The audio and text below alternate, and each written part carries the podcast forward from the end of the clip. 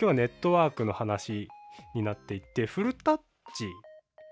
データリンク層って何です かはい、唐突な質問ですね。 データリンク層はもう、データをリンクする層です ね。いや間違いないそれが。ファイナルアンサーですか元ネットワークエンジニアとしての回答の それファイナルアンサーでいいですかデータリンク層を説明すると、 えーっと、あれですね、OSI 参照モデルの第2層に、えー位置していて、もうはいはいはいいいね薄い急層にとネットワーク層には挟まれていますと。 はいはいはいはいで、まあ、ネットワーク層だと IP とか使ってますけど、まあ、データリンク層は Mac アドレスで通信をしていて、うんまあ、ARP とかリバース ARP とかのプロトコルがありますという話ですかね。おおさすが元ネットワークエンジニアはい。今すごいん記憶の中のタンスの奥の方からいっぱい引っ張り出しながら、そうです喋っねて。なんかあの、単下げた瞬間にドバドバ出てきましたね。なんかあのジブリの映画みたい な。なんかこう真っ黒クロスケが出てくるみたいな。じゃあ今日はさそのデータリンク層の話をねフルタッチでしたいなと思って私学んできました、はいはいえーはい。本日もですねいいです出店元は、えー図解入門 TCPIP 仕組み動作が見てわかる宮田博さんの本からの、えー話でございますとはい。ですね。で今 TC いや TCPIP じゃないデータリンクスについてフルダッチがまあ概要さらっと言ってくれたんですけど、まあ、ちょっとネットワークちゃんと勉強してないよっていう最近の僕みたいな人は何のこっちゃっていう人だったもいると思うんでもうちょっと詳しく話していきたいと思うんですけど、はい。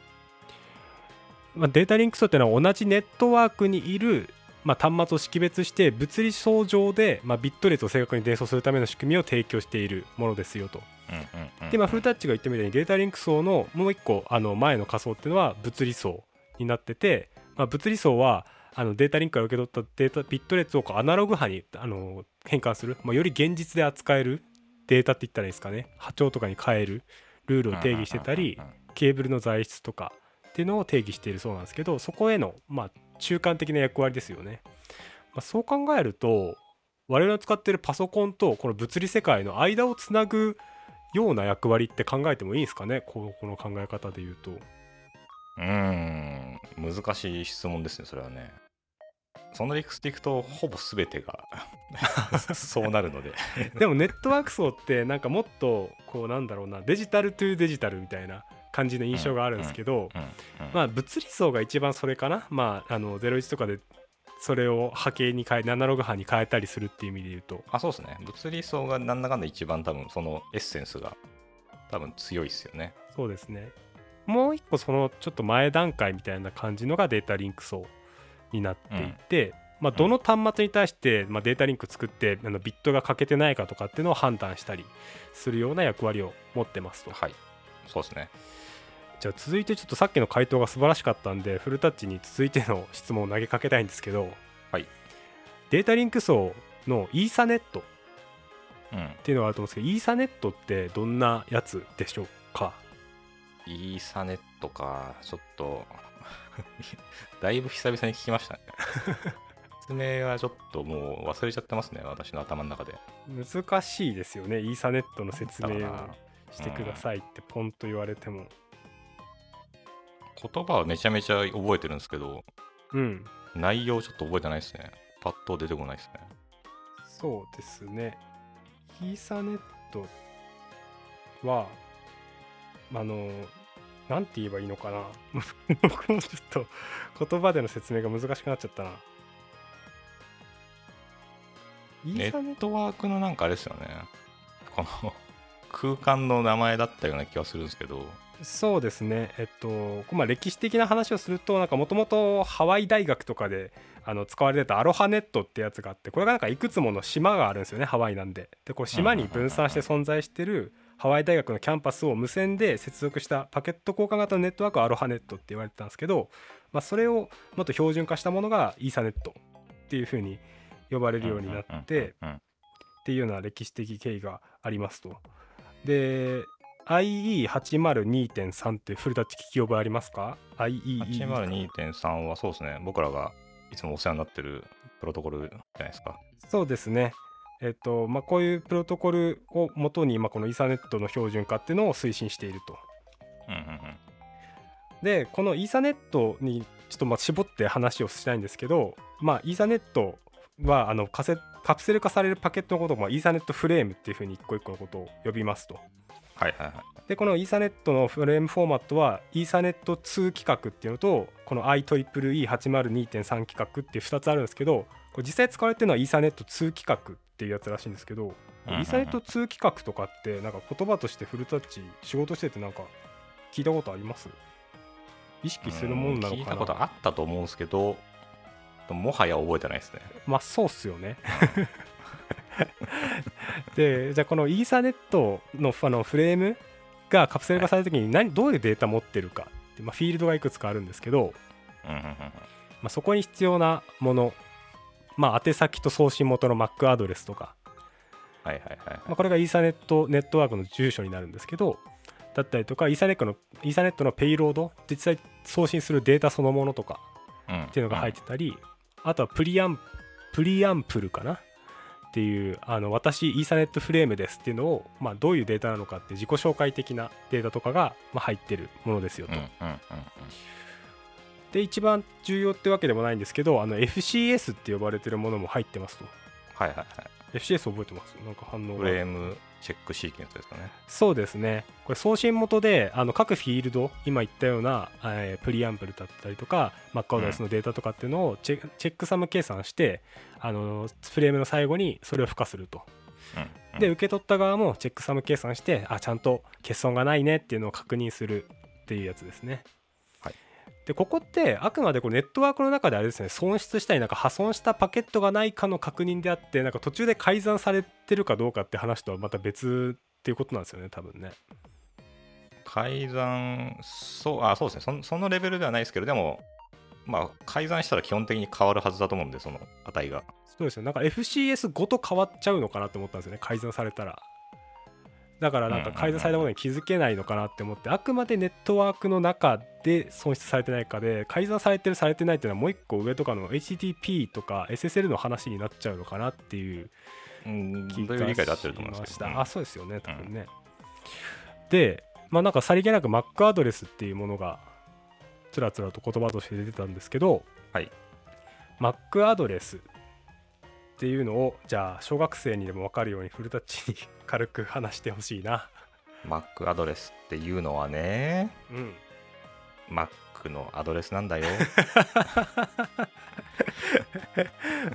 どういうこっちゃって話だと思うんですけど、Mac アドレスの説明か、まあ、なんか今時の説明だとちょっとなかなか難しいですよね。昔だとうんあのパソコンにこう LAN ケーブルを挿してうんうんうんインターネットしてたと思うんですよ、昔って。うんあ、LAN ケーブルよりも前だとまあまたちょっと違うんですけど、なんか LAN 例えば LAN ケーブルだと挿したときに、うんその刺した場所にまあ住所みたいなのがあるわけですよね、番地が。うんで、まあ、もちろん IP ってそのもう一個上の層の住所もあるんですけど、うそのんもっと物理的な方のにも住所があって、その住所が分かんないと通信ができないですよっていう話そうっなんですよね。 IP たアだそドれレでそれで伝わるかっていうとなかなか微妙 ですよね。IP と Mac の違いは何ですかって言われ ると。ス住所を知ってる子供だったら分かるかもしれないですねなんか、うん東京都、えー新宿区何々ぐらいまでがなんか例えば IP だとしてで最後のその IP の中でもあ例えばマンションの中でも何号室なのかみたいな感じの。が Mac アドレスに似てるかうんうんうんいなやーなんかまあどっちかっていうとあれですよね。えっと、地盤と 住所表記と地盤表記みたいな違いのあのそれもちょっと違うんですかね。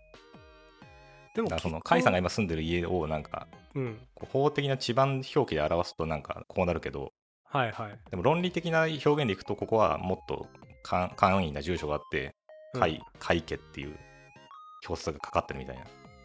あーなるほどからその論理的な IP はいくらでも変わるけど物理的な Mac アドレスは変わらない基本的には変わらないはずなんではいみたいな表表現っていうんですかね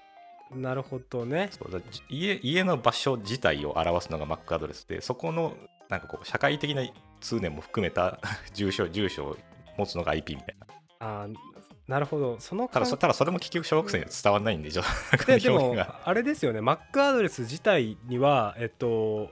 その同じネットワーク内での一位性みたいなのは保たれるけど Mac アドレスだけ見てどこに通信するかって分かんないじゃないですか。あのどこに手紙で宛先であのふあのフルタッチって書いても届かないのと一緒で、あのどこどこ住所宛ての中のどこっていうイメージなんですけど Mac アドレスってやっぱりあー、若干多分違うんですよね。えー、あそう Mac なアんだドレスは基本的には1位になってるはずなんで。あなんかそこもなんですけど僕これ本読んでてあの基本的に Mac アドレスって僕も1位っていう基本的にそうだなっていうか思ってたんですけどうんうん。なんか最近は必ずしも1位になるとは限ってないみたいなほう。ののが書いてありましてだから基本的に Mac アドレスってあの前半と後半に大きく分けて分かれてますとまず前提としてうんうんうんであの前半の6バイトあぜ全部で6バイト分かれてて手前の3バイト最初の3バイトがベンダーコードって言ってあのベンダーごとに振り当てられるうんうんえ OUI って呼ばれるものですね。でその下3桁が UAA って言ってそのベンダーがあのランダムに振り分けたりあの連番とかで振り分けていくようなものになってますとでこれでまあ1位になるよねっていう感じになってたんだけど、まあ、最近なんかいろいろ報告で、まあ、なんかマッカードレス重複してるやつがいっぱい出て出回ってるみたいなうんうんうんうんっていう話を見かけてマックアドレスは必ずしも1位ではないみたいなのを調べたら結構出てきてなんか僕意外だったんですよなんかこれはなんか1位なもんだっていうふうになんか昔習った記憶があったんで あそうなんだって思ってで実害が出る例としては、まあ、イーサネットワークで同じマックアドレスが複数存在すると、まあ、無論通信できないかうんらうんうマんックアドレスを設定し直したりする必要が出てくるみたいな話があってうんなるほど。これってフルタッチもなんか認識してました Mac アドレスの1位性みたいな話であんまり1位じゃないこともあるんだなって僕結構意外だったんですけどあー、でもなんか、うーん、言われてみるとそんな話もあったかなって気をちょっとうんうんしなくもないですね。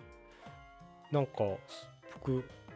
1位まあそれこそあのって聞い仮てすごい想マックアドレスとかもできるんで、その、はいはいはいなんていうんですか、もともと割り当てられてるものと違うものという体でやり取りするみたいなこともできるんですよ。はいはいはいはいそういうのもろもろ確かに考慮すると、完全世界で1位ではないですよね、確かに。そうですねはいてか、世界で1位にできること多分払い出せないと思うんで、あの、アドレスの幅的に。アドレス的にはなんか百何十兆ぐらいは払い出せるらしいですよでこ枯 渇全然いけます問題的なところはないらしいんですね、そのはい計算上は,、でもなんか今フルタッチが言ったみたいに多分仮想で割り当てるとかはできてでなんか調べたら、まあ、実際 OS ごととかに設定例があるんだけどでなんかウィキペディアからの情報で大変恐縮なんですがあのー Mac アドレスとかがちょっと w i f i で通信する時のタイミングとかでなんか切り替えたりするような OS とかもあるらしいんですね程度の差こそあれ w i f i において毎回異なる Mac アドレスを使用する iOS、WatchOS、Android、Windows10 とかって出てて、うーあなんかここはもうちょっと深く調べないと詳しいこと分かんないんでこれ以上深掘りは避けますがなんかそういうもんなんだなってのがなるほど、なるほど。学びでした。で、えーとまあ、ここで実際通信が行われていくんですけど、まあ、通信にもいろいろ種類がありますと。で通信でまあ1対1で、まあ、機器同士がやり取りするのが1対1の11のユニキャストって呼ばれるもの。うんうんうんうん、で1対 N で、まあ、とりあえず他のやつらにみんな俺私の話を聞けって俺の話を聞けっていうのがブロードキャスト、はいでマルチキャストっていうのが、まあ、特定のグループに対して1対 N で送るっていう感じで、うんうんまあブロードキャストは問答無用でネットワークに接続している自分以外の全ての人に送るみたいな。うんうんうんでマルチキャストはまあ1対 N で、まあ、特定のグループに入ってる人にだけフレームを送信するみたはいいはないはいはいはい作りになってるそうです。懐かしいですね。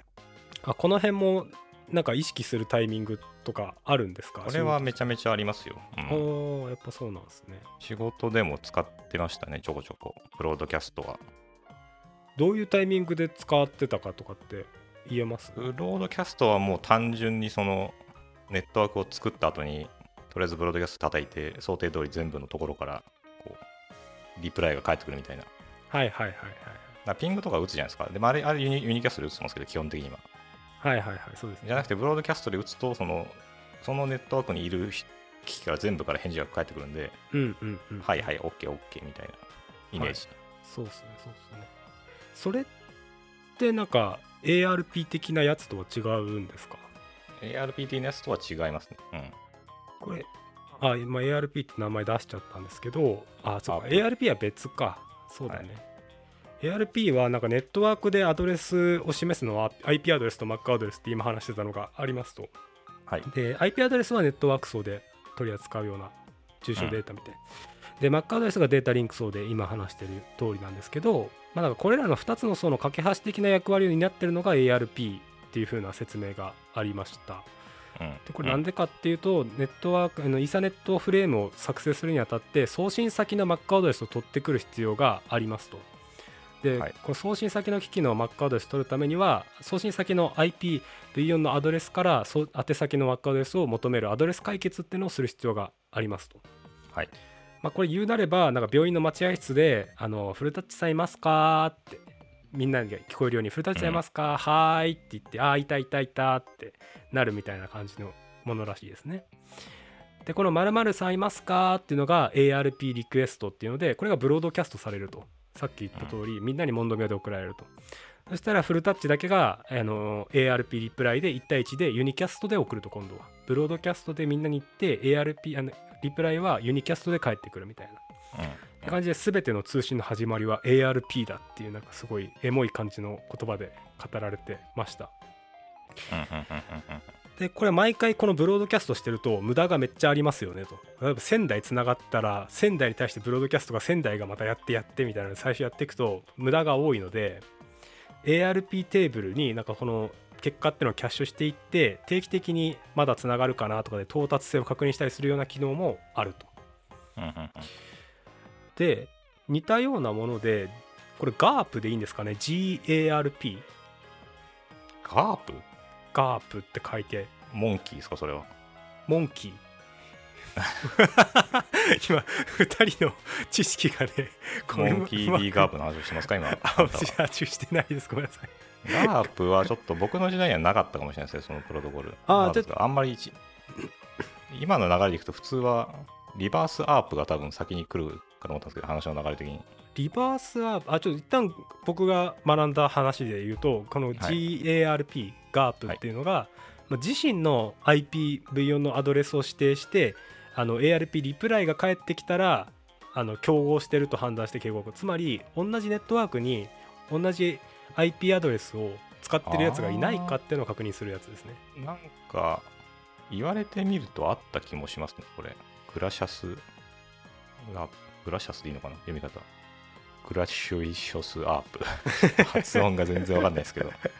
なんか言われてみればあった気がしますね、これ。いやなんかここういうなんかブロードキャストとかこうのいう仕組みってなんかすごい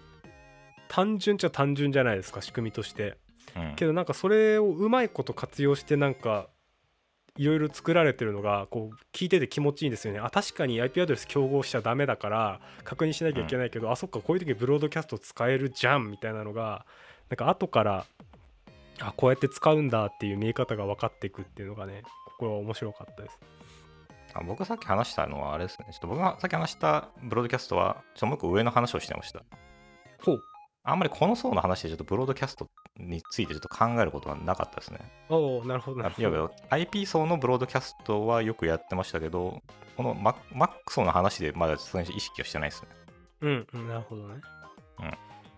あでこのここでいうこの GARP っていうのは例えば機器が変わりましたと機器が変わったら Mac アドレスが変わりましたって時も GARP 使って周辺機器のなんか Mac アドレステーブルとかこの ARP テーブルっていうのを更新したりするのにも使うらしいですはいはい私はいこういうものですみたいちなみに発音は G アープですね、多分ね、これは。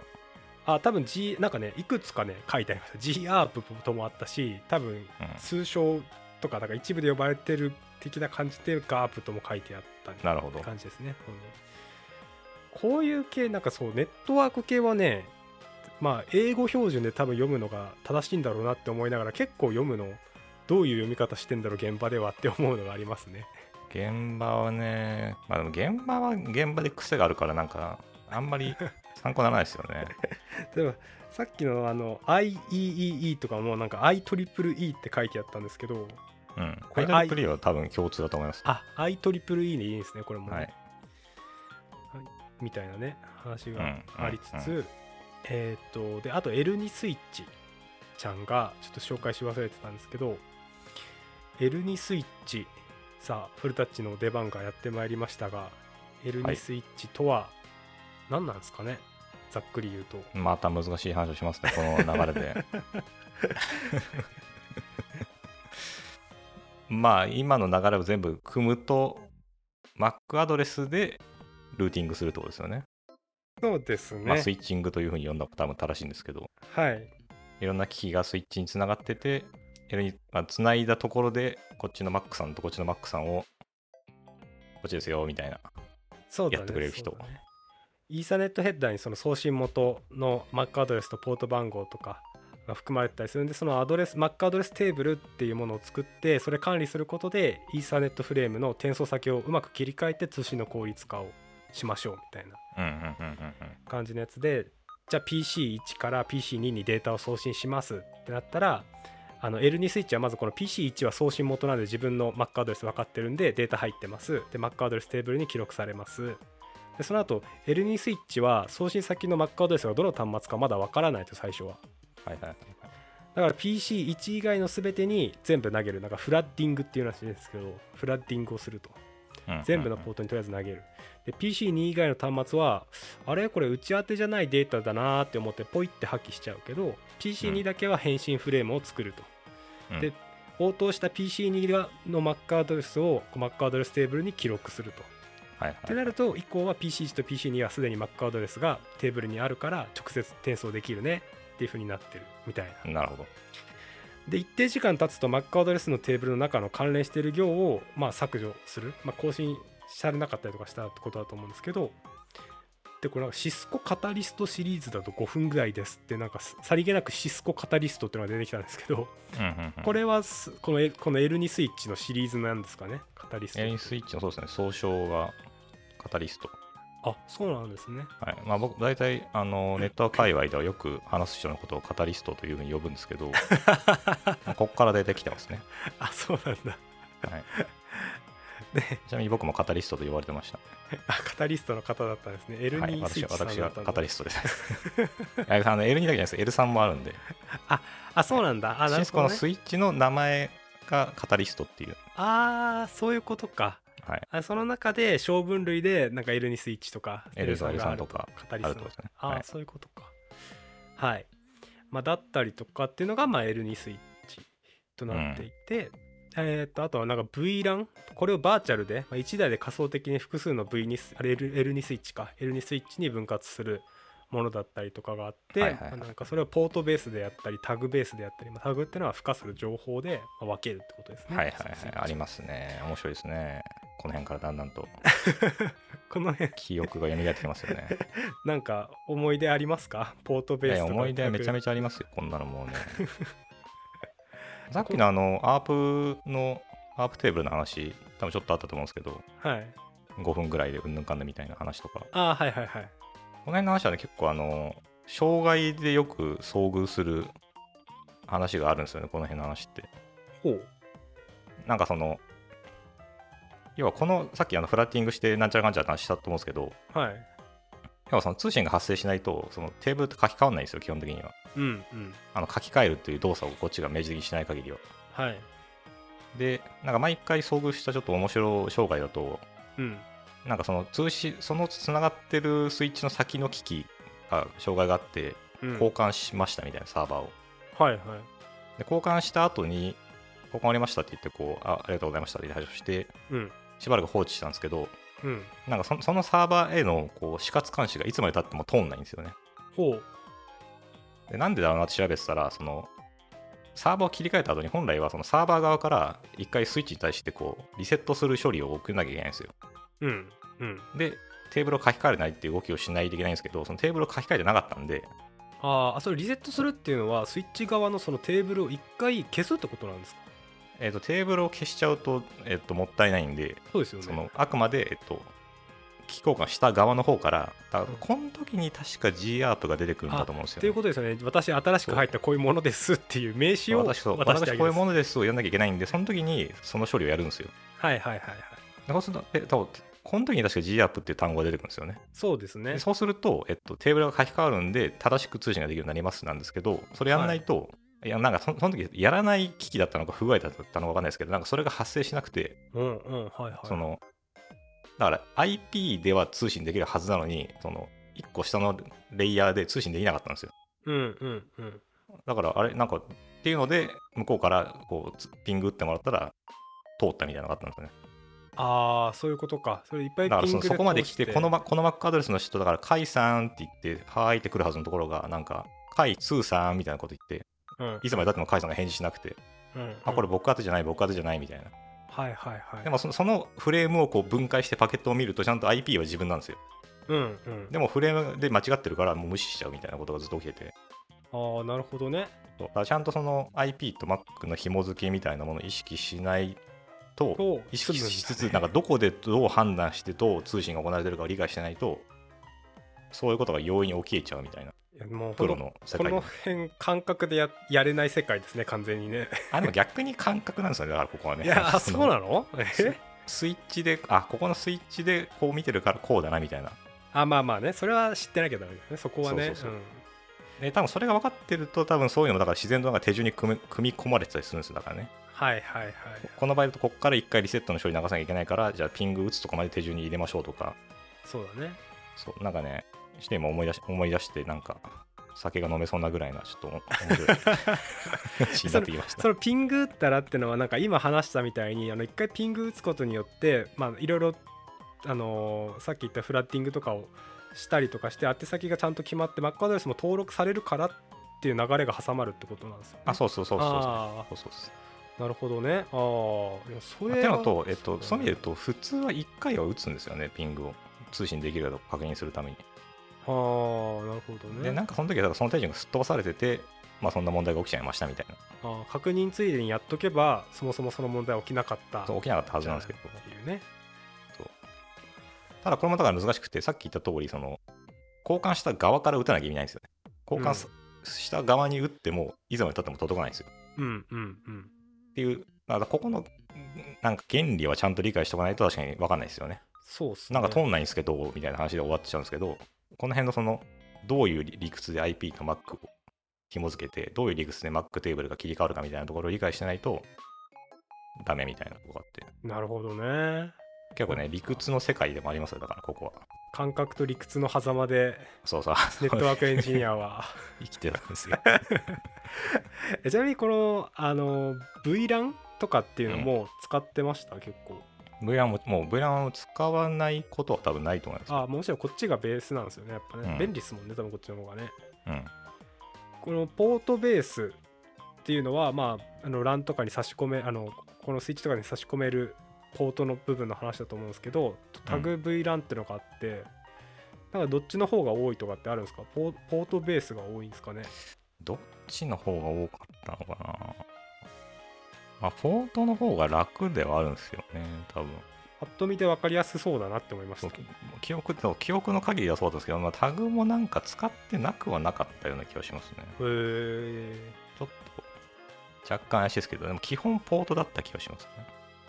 でなんか、まあ、この辺も含めて機械が挟まってくるからその機械ごとにもやっぱさっき言ってたみたいに違うんだろうしなんか覚えることいっぱいあって大変だなネットワークエンジニアの人って思って遠い目あ、にてかあれですね、あの、ちょっとざっくり説明すると、はいと L2 スイッチにみんながパソコンを挿すところはタ、えっと、ポートなんですよ。はいはい、要はそのパソコン側で設定とかできないんで、そんなの。うんあ、てかできないとかめんどくさいんで。うん、で、L2 スイッチをこう集約して L3 スイッチとかに飛ばす、まあ、この先の話があるんですけど、ルーターとか。はいでそっちは、えっと、タグ VLAN なんですよね。要はケーブル1本なんで。ああなるほどあ例えばでポートがそ10個あって VLAN が10個あったら、ポーそのポートベースの VLAN は10個バーって切ってあるんですけど、うんうんでその先にパソコンつながってますはわかるじゃないですか。うんうんでも、その機器同士の通信は、だから1回ルーターを返さなきゃ通信できないんで、うんルーターまで行くんですけど、その時のスイッチからルーターの間の道はタグベースで、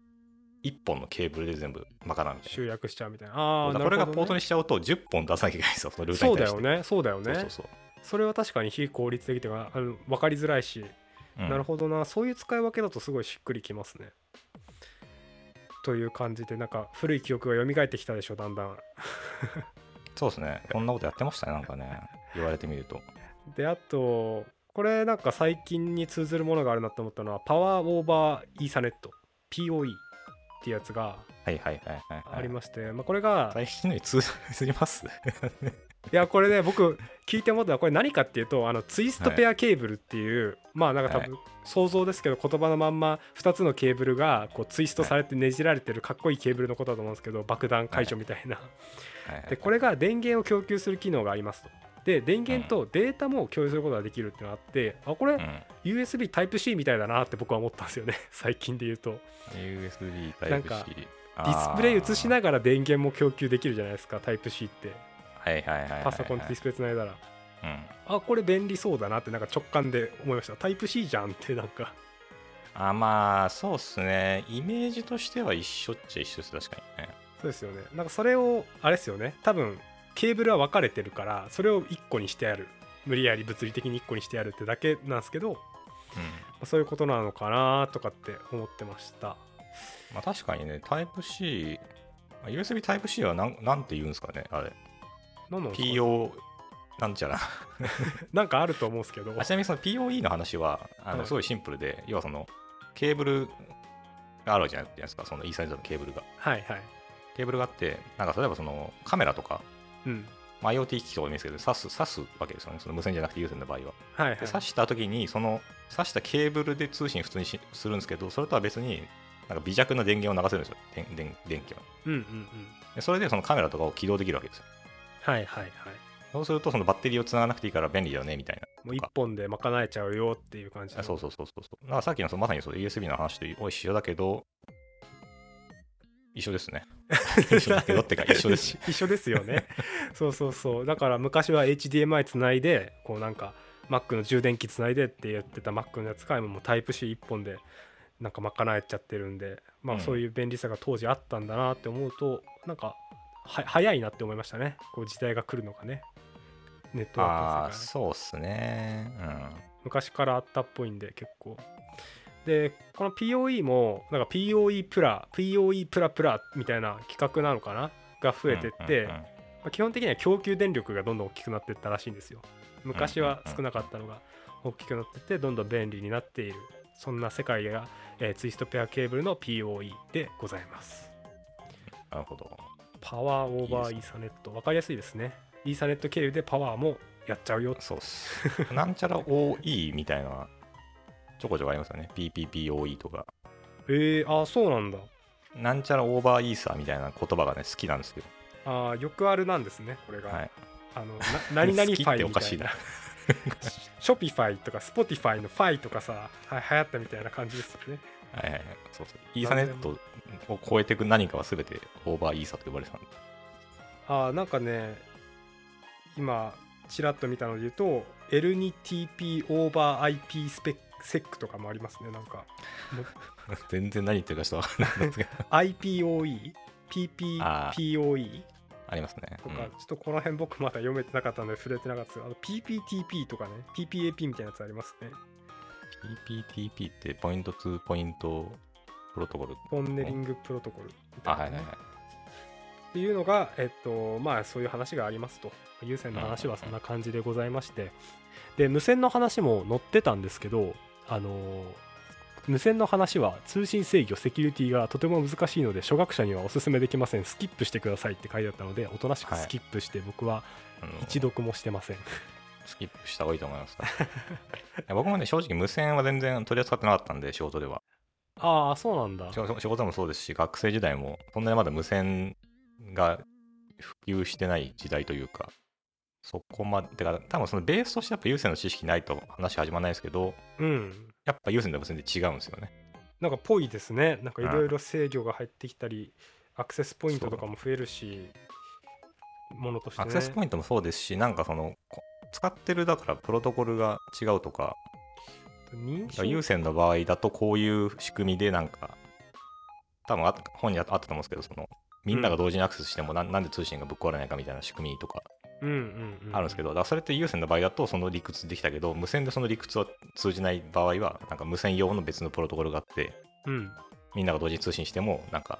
何秒待つとかなんなんかそういう処理をするわけですよ裏でああなるほどねそこも違うしあとその無線はだから基本的にどっか飛ん飛んでっちゃうから電波が暗号化されてるわけですよね、そうですね有線は基本的にされてないんでうんうんうん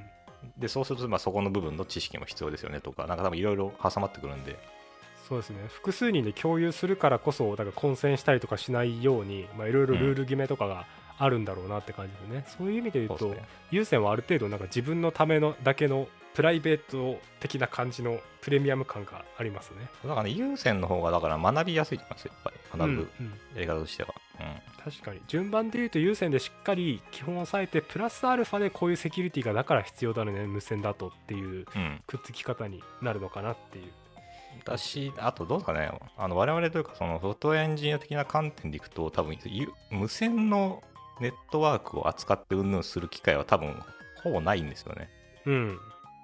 でも優先だと、優先っていうか、 そのなんていうんですか、優先的な感覚だと、別に AWS 上で、ね、作っても一緒じゃないですか。その IP 振り、バリュー振り分けてうんぬんかんぬんとかもそうですし。そうですねはいなんかまあ知識的にはだから優先の知識があればとりあえずまあ十分かな気がするんですけどはいはい感覚としてはまあでもとはいえなんかあの日常生活で今一番ありふれてるので多分無線の方なんと思うんでなんかうんどっかのタイミングでねあのまたも戻って読みたいなと思ってますいいですねいそれやりだすとでもあれですよ、あの電波をこう計測する機械とか多分買っ買っちゃ いますよなんか 僕あのさこれこのシリーズ終わる頃にはねゴーストバスターみたいな格好してね話してるかもしれないですよね電波ちょっとこの部屋のこの部屋にルーター置くとちょっと効率良くないからちょっとって言ってこの家のルーあのネットワーク設計図とか借り出す の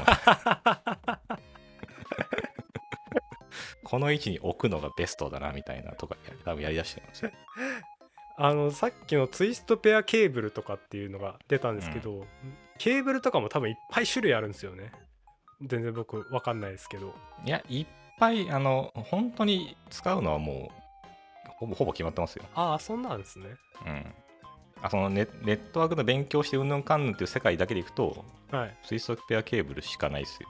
ああそうなんですかへえだからそのツイストペアケーブルの仕組みも、なんていうんですかね、あの、クロスケーブルなのか、ストレートケーブルなのかとかっていう、そのケーブルのつなぎ方によって違ったりとかへえするので、そこでのなんかい色分けとかもするんですかケーブル色分けというのは、あの、そ外側の色分けどうですかあそうですねはいあ色分け、いや、色分けも、あ、しますね。仕事だと。ああちょ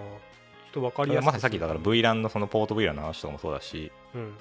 例えばなんかここのこのラックにマウントしてるスイッチからこのラックに行く場合は黒にしとくとかああはいはい、はい、こっちかからこっちの部署に行く場合は緑にするとかっていうので統一するとかっていうのもありますよねああなるほどね、結局それはやっとかないと後で自分たちは困るんですよねまあ、わけわかんないですもんねそうあれこれどこれどっちだっけこれどっちだっけみたいになるんですよ大体ケーブルだらけで ねそうでもなんかこう急に一本断線したとかって言って仕方なくつなげるとかっていうのも全然あるしまあそうだよね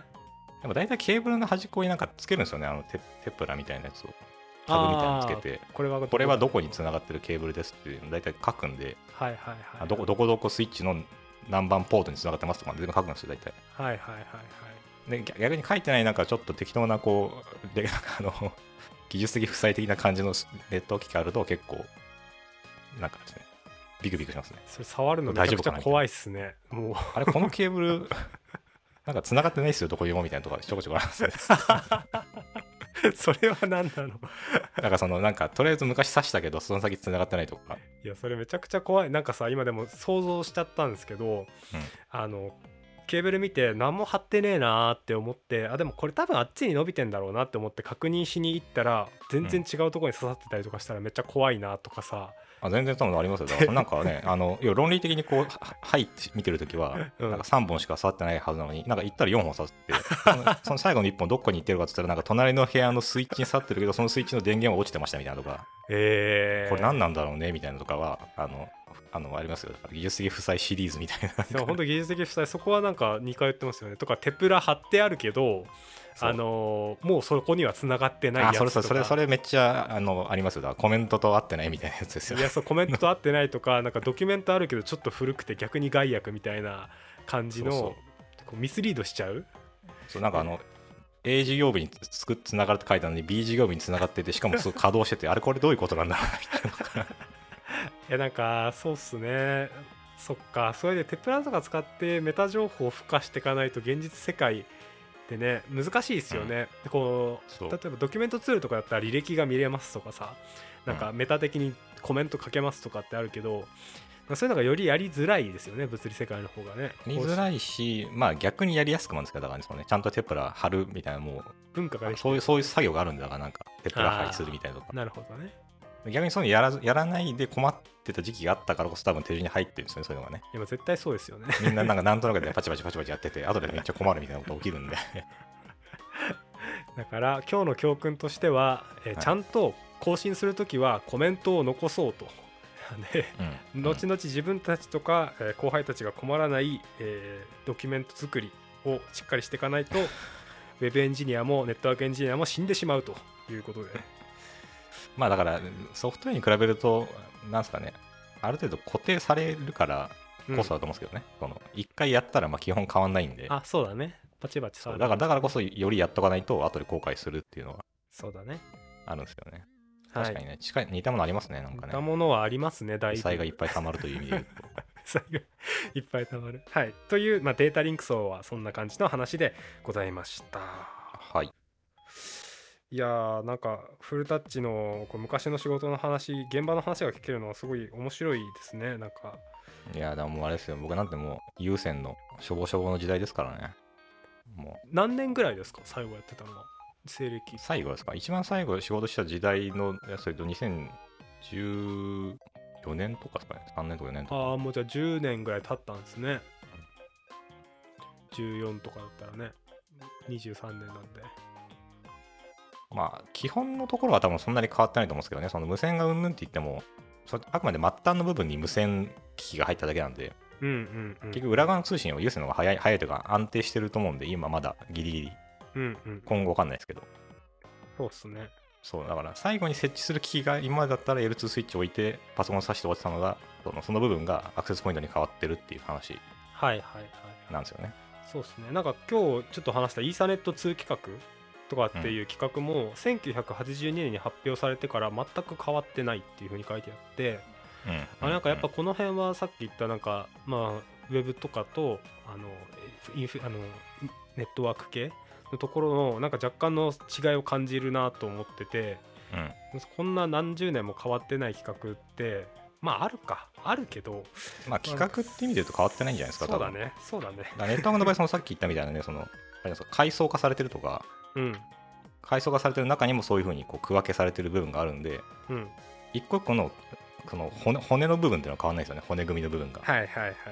七 7, 階層あるっていうのは変わりませんその7階層の中にもこれとこれとこれとこれっていうそのきなんか基盤となるプロトコルがあるのも変わりませんでその先のちょっと表現が変わってますみたいなっていうことだね枝葉だけ変わってるそうだから無線 LAN だったらなんかね 802.11A とか B とか G とか N とかありますけどうん速度がどんどん速くなっていってるけどそその部分のプロトコルは変わってるだけでその裏側にあるなんかまたつ別のね関連するところは何も変わってないみたいなはいはいはいでうまくできてるんでそうだから昔から変わってないのは確かに、まあ、そうそうでしょうねって感じですね。まあそういうネのットワーがクのね、いいところというか。学びがいがあるなというふううにん、そ感うじてそうるそうそう。一回学ぶと、まあ、30年は味わえるみたいみたいなね はいというわけで今日はデータリンク層のお話でした次回はネットワーク層のお話でまたお会いしましょうありがとうございましたな。ありがとうございました。